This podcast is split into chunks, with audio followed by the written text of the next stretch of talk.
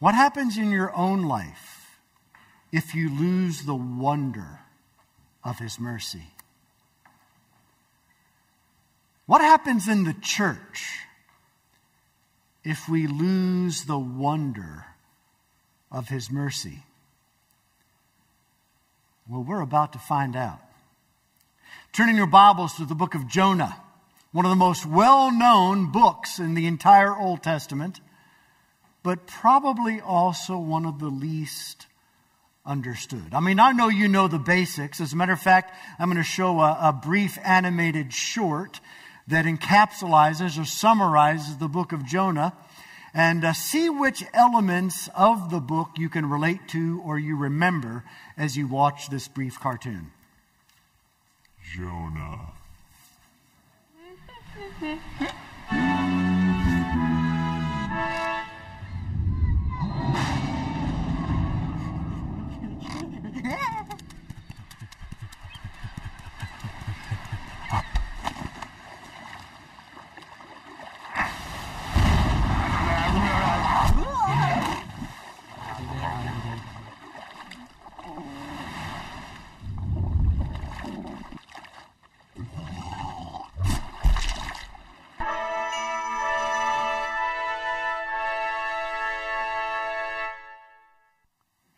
Well, there you have it. Jonah in 40 seconds. We can all go home. Now, there are, are a lot of elements of truth uh, to that animated short. Uh, God does, in fact, appear to Jonah. He does tell Jonah to go to Nineveh. Now, I need to understand uh, this is in the 8th century BC. Uh, it's a time when the, when the empire of Assyria uh, is sort of in between its time of power. Uh, Nineveh is the capital. Nineveh is where modern day uh, Mosul, uh, Iraq is. It's about 600 miles northeast of uh, Israel. And when God tells no, Jonah to go to Nineveh, the short actually does reveal that uh, Jonah freaks out, runs the other way literally the other way, the opposite way. He goes to a place called Joppa that we'll see about in a second, that was directly opposite of Nineveh. Nineveh was northeast of Israel, Joppa was southwest of Israel. And then he's wanting to take a boat to Tarshish. Tarshish, we'll find out, is in south, southwestern Spain. It's 2,500 miles away from where Jonah was supposed to go. And then God pursues Jonah with a storm on the boat. And then the sailors on the boat uh, throw him off the boat.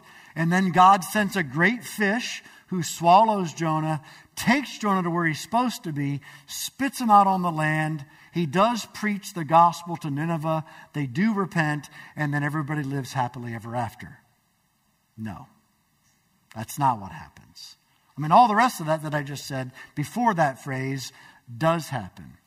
Now, what we know from, from history then is that uh, within 70 to 100 years of Nineveh repenting, she comes back to power, backslides, and ends up being the people that conquers the northern kingdom. Now, for those of you who uh, don't remember, uh, the Davidic kingdom, when David was king, was divided in two during the reign of Solomon's son, Rehoboam. There was David, there was Solomon, there was Rehoboam. Under David and Solomon, they had a united kingdom.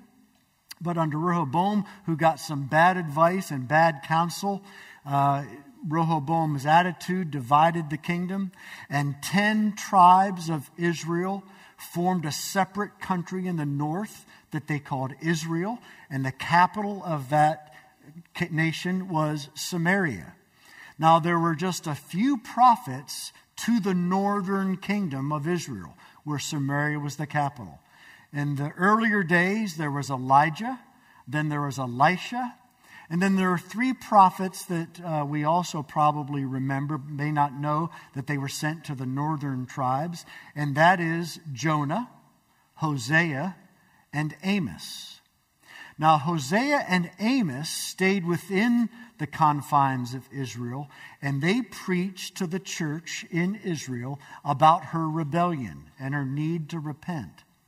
But God gave Jonah the more difficult task of leaving Israel and going to Israel's enemy 600 miles away and preaching repentance to Nineveh. Now, what you need to know is Hosea and Amos had already prophesied that Assyria and Nineveh was actually going to be the tool that God used to judge the northern nation. And so Jonah's giving the ta- given the task to go to Israel's enemies, who will eventually conquer Israel to offer them grace by telling them they need to repent. Of course, the two southern tribes, uh, they formed the nation of Judah, and Jerusalem was the capital. But Jonah is focusing on those northern tribes. And what we learn through the book of Jonah is to ask ourselves this question Can you know what's in the world? all of its evil, all of its wickedness, all of its brokenness, and still love the world. Now, when I say love the world, I don't mean the way the Apostle John says in his first letter do not love the world nor the things in the world, for anyone who loves the world, the love of the Father is not in him. I don't mean that. We're not talking about loving the sin and wickedness in the world. I'm saying, can you see the world?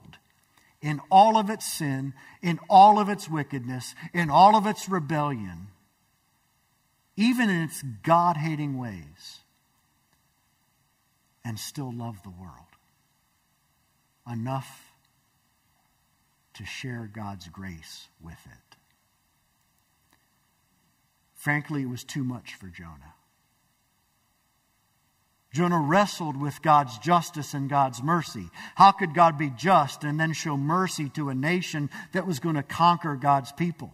And of course, in 722 BC, the Ninevites did, in fact, the Assyrians attacked the northern nation and sacked Samaria and carried off the northern tribes, deporting them into the empire of Assyria. What would you have done? What is your attitude toward the world right now? I mean, let's face it, the world's a mess, right? But what's your attitude toward the world? Jonah's attitude toward Nineveh was let her go to hell. Now, you may not say that. But what does the world hear from your life? What do they see in your attitudes? What do they hear in your words? What do they discern from your actions or the lack of your actions? Jonah exposes our hearts as God asks the question Can you see the world and still love it. Let's all stand out of reverence for God's word and follow along as I read Jonah chapter 1, verses 1 through 13. This is God's word. Now the word of the Lord came to Jonah, the son of Amittai, saying, Arise, go to Nineveh, that great city, and call out against it, for their evil has come up before me. But Jonah rose to flee to Tarshish from the presence of the Lord. He went down to Joppa and found a ship going to Tarshish. So he paid the fare and went down into it to go with them to Tarshish, away from the presence of the Lord. Notice that the text repeats Tarshish three times. In other words, God is trying to make it clear to the people that Jonah was going the exact opposite direction in which God told him to go. Look at verse 4. But the Lord hurled a great wind upon the sea, and there was a mighty tempest on the sea, so that the ship threatened to break up. Then the mariners were afraid, and each cried out to his God. And they hurled the cargo that was in the ship into the sea to lighten it for them. But Jonah had gone down into the inner part of the ship and had lain down and was fast asleep.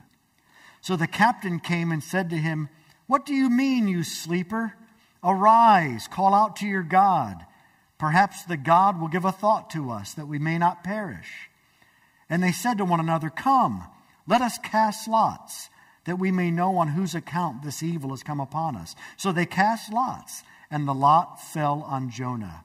Then they said to him, Tell us on whose account this evil has come upon us. What is your occupation? Where do you come from? What is your country? Of what people are you? And he said to them, I am a Hebrew, and I fear the Lord, the God of heaven, who made the sea and the land. Yeah, he's really proven that, isn't he? How much he fears the Lord. Then the men were exceedingly afraid and said to him, What is this that you have done? For the men knew that he was fleeing from the presence of the Lord because he had told them. Then they said to him, What shall we do to you that the sea may quiet down for us? For the sea grew more and more tempestuous. He said to them, Pick me up and hurl me into the sea. Then the sea will quiet down for you, for I know it is because of me that this great tempest has come upon you. Nevertheless, the men rowed hard to get back to dry land. But they could not, for the sea grew more and more tempestuous against them. May God bless the hearing and teaching of his inspired, infallible, inerrant, and authoritative word. This is God's word. He gave it to us because he loves us. He wants us to know that he relentlessly pursues us in his grace. And He wants our own hearts to be softened to a world that He wants to pursue as well. Let's pray. Father, would you kindly and gently expose our attitudes toward the world and how they need to be changed? God, make us a people willing to pursue the lost, that they may enter the joy and the peace that we ourselves have been given. We ask this in Jesus' name. Amen. Go ahead and have a seat. the, the theme of our series I'm calling Relentless Pursuit. The book of Jonah is not really about Jonah. The book of Jonah is not really about Nineveh. The book of Jonah certainly isn't primarily about a great fish. The book of Jonah is about Jonah's God. The book of Jonah is about the God who lives, the God who is, the creator of the universe. The book of Jonah is all about the justice and mercy of God. And we have to hold both of those elements of his character in tension. We find in this book that God is in fact just. He's sending Jonah to proclaim judgment against Nineveh unless they repent. But we see his mercy in sending Jonah to Nineveh to give them an opportunity to repent. Can you look at the world in all of its wickedness, evil, and brokenness, and still love the world? That's what God calls Jonah to do. That's what God calls us to do. So we see three kinds or three types of brokenness in this world that we're, we're supposed to see. We're not supposed to ignore. But even as we see it, we're to love the world and seek to relentlessly pursue them to the ends of the earth by the gospel of grace for the glory of God. First of all, praise God for his relentless pursuit of the rebel. There are four examples of rebels in this passage. First of all, of course, they're the Ninevites. You need to know the Assyrians were a terrorist state. They were awful. They didn't just conquer people, they destroyed them. They decapitated citizens that they conquered. They dismembered people men, women, children. They were one of the most brutal peoples in the, in the 8th century BC. No wonder that Jonah wanted nothing to do with bringing them the gospel. Especially when he knew that they were the people that were going to run over Israel eventually. How would you like to go to the people who are going to brutally treat your extended family in 75 to 100 years? We can start to feel some sympathy for Jonah not wanting to love the world. And yet, what God seeks to teach Jonah, who is the second rebel in this passage, is that the only difference between he and the Ninevites was grace. As a matter of fact, the only difference between any of us and the Ninevites is grace. We are all born rebels, and we would continue in our rebellion unless God relentlessly pursued us in His grace to change us. You see, Jonah didn't sing the song we finished with. Jonah wasn't reminded constantly of the wonder of God's mercy. Jonah actually began to think that he was better than the world that the nation of Israel was better than the other nations, when in fact, we're all rebels. Some of us changed by grace, the rest of the world needing to be pursued in grace. The third example of rebels in this text are the sailors, the mariners. We find out that they all called out to their pagan gods.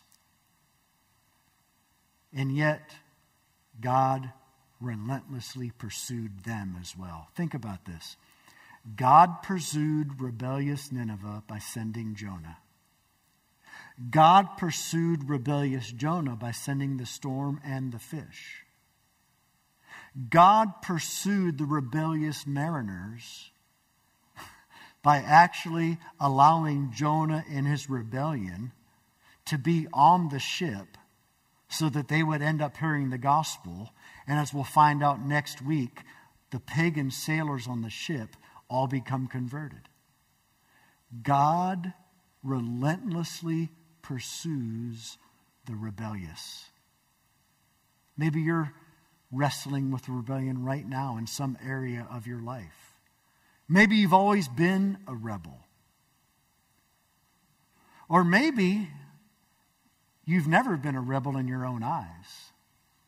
And when you see the world's rebellion, you're filled with anger, with disgust, with disdain. No, God relentlessly pursues the rebel. See, Jonah began to think that even if he wrestled a bit with self righteousness and nationalism, that his sin wasn't as great as the self indulgence of the Ninevites. That's always a trap for the religious. To think that self righteousness is less rebellious than self indulgence. It's not. Some people run away to religiosity, other people run away to irreligiosity but it's all a sign of rebellion. What's the attitude the world gets from your life, from your words? What conversations do you have with each other throughout the week as Christians? How do you talk about the world? Don't think for a moment that you can talk about the world with disgust and disdain with each other and the world not feel that in your soul.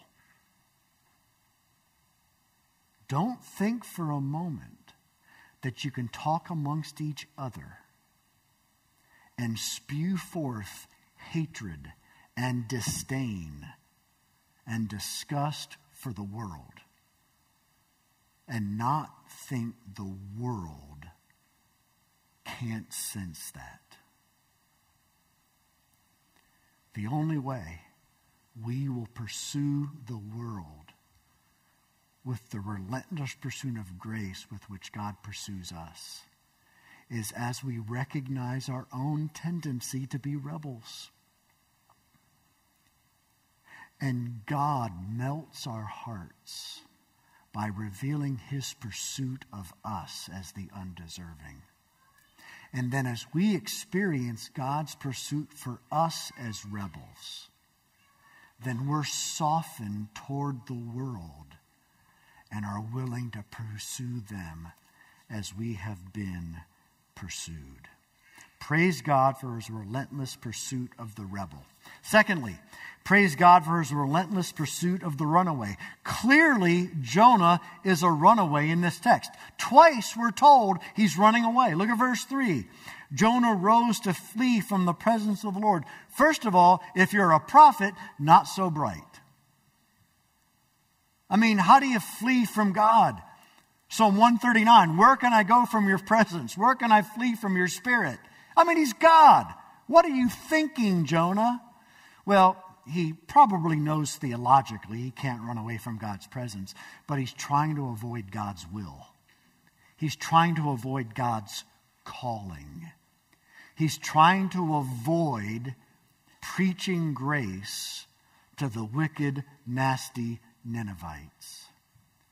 And so he runs the opposite direction from where he's supposed to go. It also says in verse 10 that the men, the sailors, the mariners, they knew he was fleeing in the presence of the Lord because he had told them so. That would have been an interesting conversation. Who are you, Jonah? What are you doing? Run away from the God of the universe. Really? Why? Well, you see, there are these Ninevites, a bunch of pagans. They're idolaters. And there's no way I want to offer them grace. I'm running away.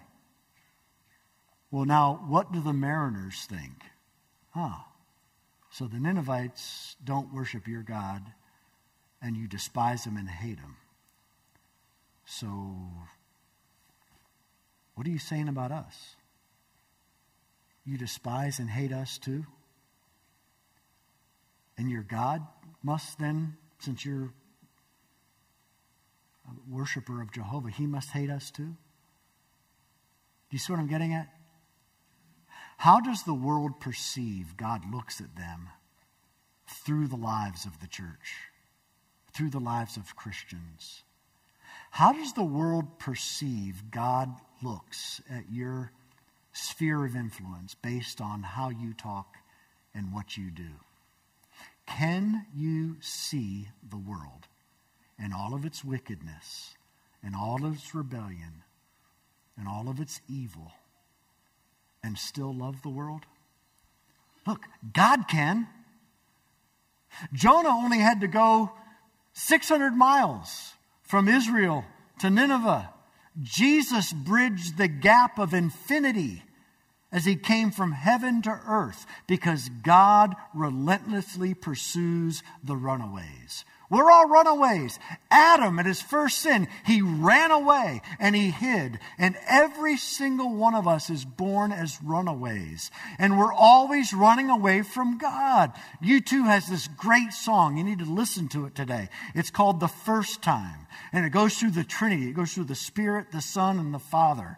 And when it gets to the Son, Bono says, I have a brother, a brother like no other. I spend all my time running. He always is running after me. Tim Keller calls Jonah the prodigal prophet. We, we see a, a prefiguring of the parable of the prodigal sons in Luke 15 through the prophet Jonah. We see, first of all, Jonah running away in rebellion exactly the way the younger son did. He left the father and went to a distant land. And eventually he came to his senses because he realized how rough sin was. And Jonah, in a sense, we'll find out, comes to his senses because God relentlessly pursues him with severe mercy to draw him back. But Jonah's also the older son. Jonah is filled with self righteousness about being a Christian. He's filled with self righteousness over being part of Israel. And when God wants to show relentless grace to the Ninevites, Jonah is just like the elder brother in the parable of the, of the prodigal son. When the younger son comes back after squandering all of the father's inheritance on loose living, the older son will not even go into the room. I can't believe you would show mercy to that joker. And the father pleaded with the elder son to come in. I'm concerned that in our day, the church has become the elder brother to the world, the younger brother. And we've drawn the conclusion that runaways don't deserve grace. Who does?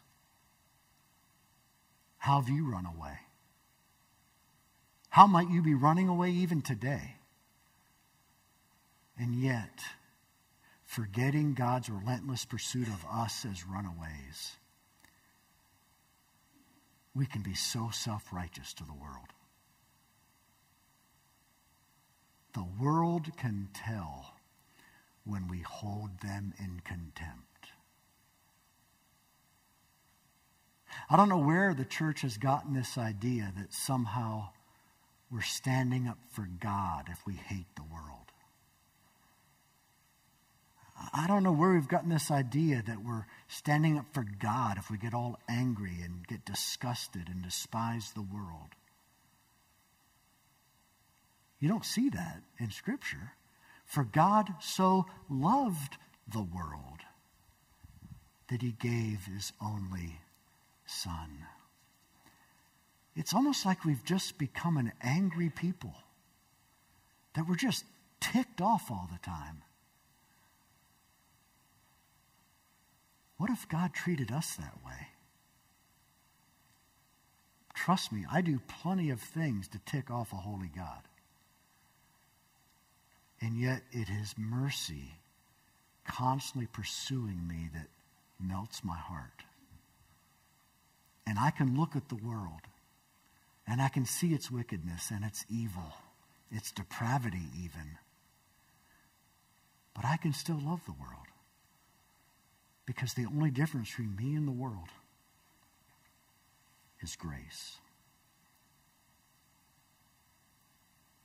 And then, thirdly and finally, praise God not only for his relentless pursuit of the rebel, of the runaway, but also praise God for his relentless pursuit of the rejected. The world often feels rejected by the church.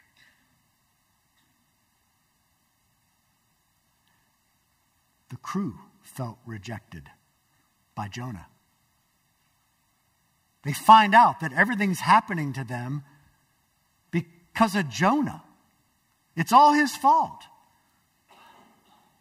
But the crew ends up showing more godly grace to Jonah than Jonah showed to them. Jonah put the crew at risk by running away from God in his rebellion. And then Jonah went down into the depths of the ship. He was so filled with apathy, he just didn't care about the crew. But when the crew finds out through lots that it's Jonah's fault, they don't, they don't immediately believe the lots. They ask him, Would you tell us what's going on? Who, who's to blame? The lots already said who's to blame, but they asked him anyway, Who's to blame for what's happening? And they started asking him all these questions Who are you anyway? Where do you come from? And then Jonah gets all self righteous. I'm a Hebrew, you're not. I fear the God of heaven, you don't. Look, the sailors already felt rejected. They called out to all their gods, and their gods didn't do anything to lift a finger to help them. And you know the world feels that way already? They may not let you see that, but how many times people in the world have turned toward God, likely a God of their own making, but turned toward a God, and that God failed them. And they feel rejected. And then Christians come along and get all self righteous. We're Hebrews. You're not. We worship the God of heaven in the midst of our running away rebellion, by the way. How hypocritical can that be? I worship the God of heaven. Really? I just thought you told us you were running away from him. And the world sees our hypocrisy and our self righteousness, and they're completely turned off.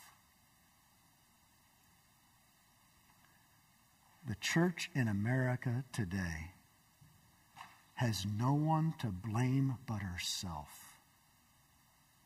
for the world turning up her nose at the gospel.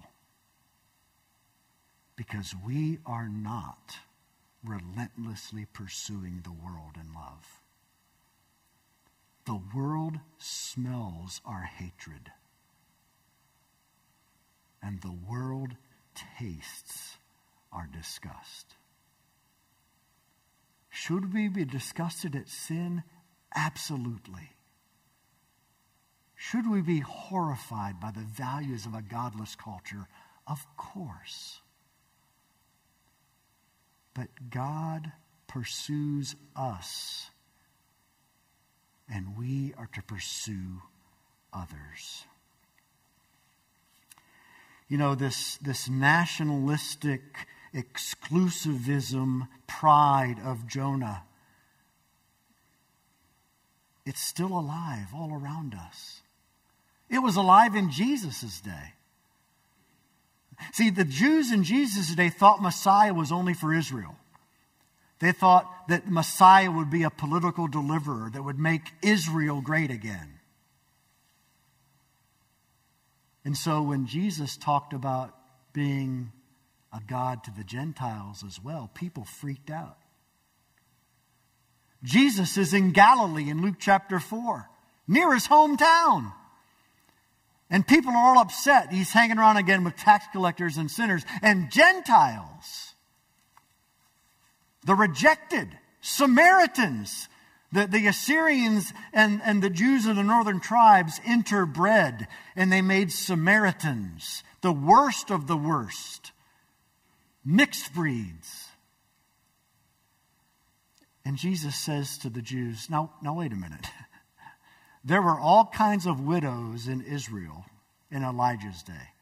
There were all kinds of Jewish widows. But Elijah didn't go to a Jewish widow, he went to a Gentile widow. And then Elisha, there were all kinds of lepers in Israel when Elisha was going around healing. But Elisha didn't go to a Jewish leper. A Gentile general named Naaman came to Elisha and he healed him. And the religious Jews who were so ingrown and were always into circling the wagons and hating the world because the world's unclean, they actually wanted to kill Jesus for that. We're told that they gathered around him and they were going to throw him off a cliff. But Jesus, being God, it wasn't time. He just walked right through them. See, when the church is exposed at being exclusive, now look, the gospel is exclusive. The only way to God is through Jesus Christ. Buddha won't get you there. Allah won't get you there. No religion will get you there. Even the God of the Old Testament, apart from Jesus, will not get you to heaven. Being a Jew won't get you to heaven. But hoping in the God who relentlessly pursues the rebellious, the runaway, and the rejected, that will bring us eternal life. And as we remember the wonder of mercy, as we reflect on the mercy shown to us, it will melt our heart toward a wicked, cruel world. And Jonah had to learn that lesson. And so often do we as well. Remember the story I've told about the, the young boy whose dad made him uh, this beautiful toy boat that would actually float in the water? And they had a pond in their, in their backyard out, later on, down the back uh, yard. And, and the father had one rule the only time you can play with the boat is when I'm with you. Why, Daddy? Well, first of all, because the boat might go out in the water and you can't swim, and you might try to go after it and you drown, and I love you too much to lose you. But there's also a second reason, and that is I don't want you to lose the fun of playing with your boat. So don't play with your boat unless I'm with you. Well, one day, sure enough, the boy takes his boat, puts it in the water, and it starts floating away. He starts crying. Thankfully, he doesn't go in after it. The father sees the whole thing happening, runs out, immediately picks up rocks and starts throwing them. The boy is freaking out. Daddy, Daddy, don't throw rocks in my boat. Don't hurt my boat. I'm sorry. You don't, have to, you don't have to destroy my boat. And the father knelt down and said, Son, I am not throwing rocks at your boat. I'm throwing rocks beyond your boat to bring the boat back to you. I'm not rejecting you, I'm pursuing you. When the world interacts with you, what do they experience? Are you part of a church that throws rocks at the world? Or are you part of a church that's seeking to woo a wicked world to the love of a father who relentlessly pursues the undeserved in grace. I think we have an incredible opportunity with COVID probably being under control in the next several months. People are hungry they'll respond to a church that can look at the world in all of its wickedness and still love the world. Let's pray. God, thank you for this book. God, we are often so like Jonah.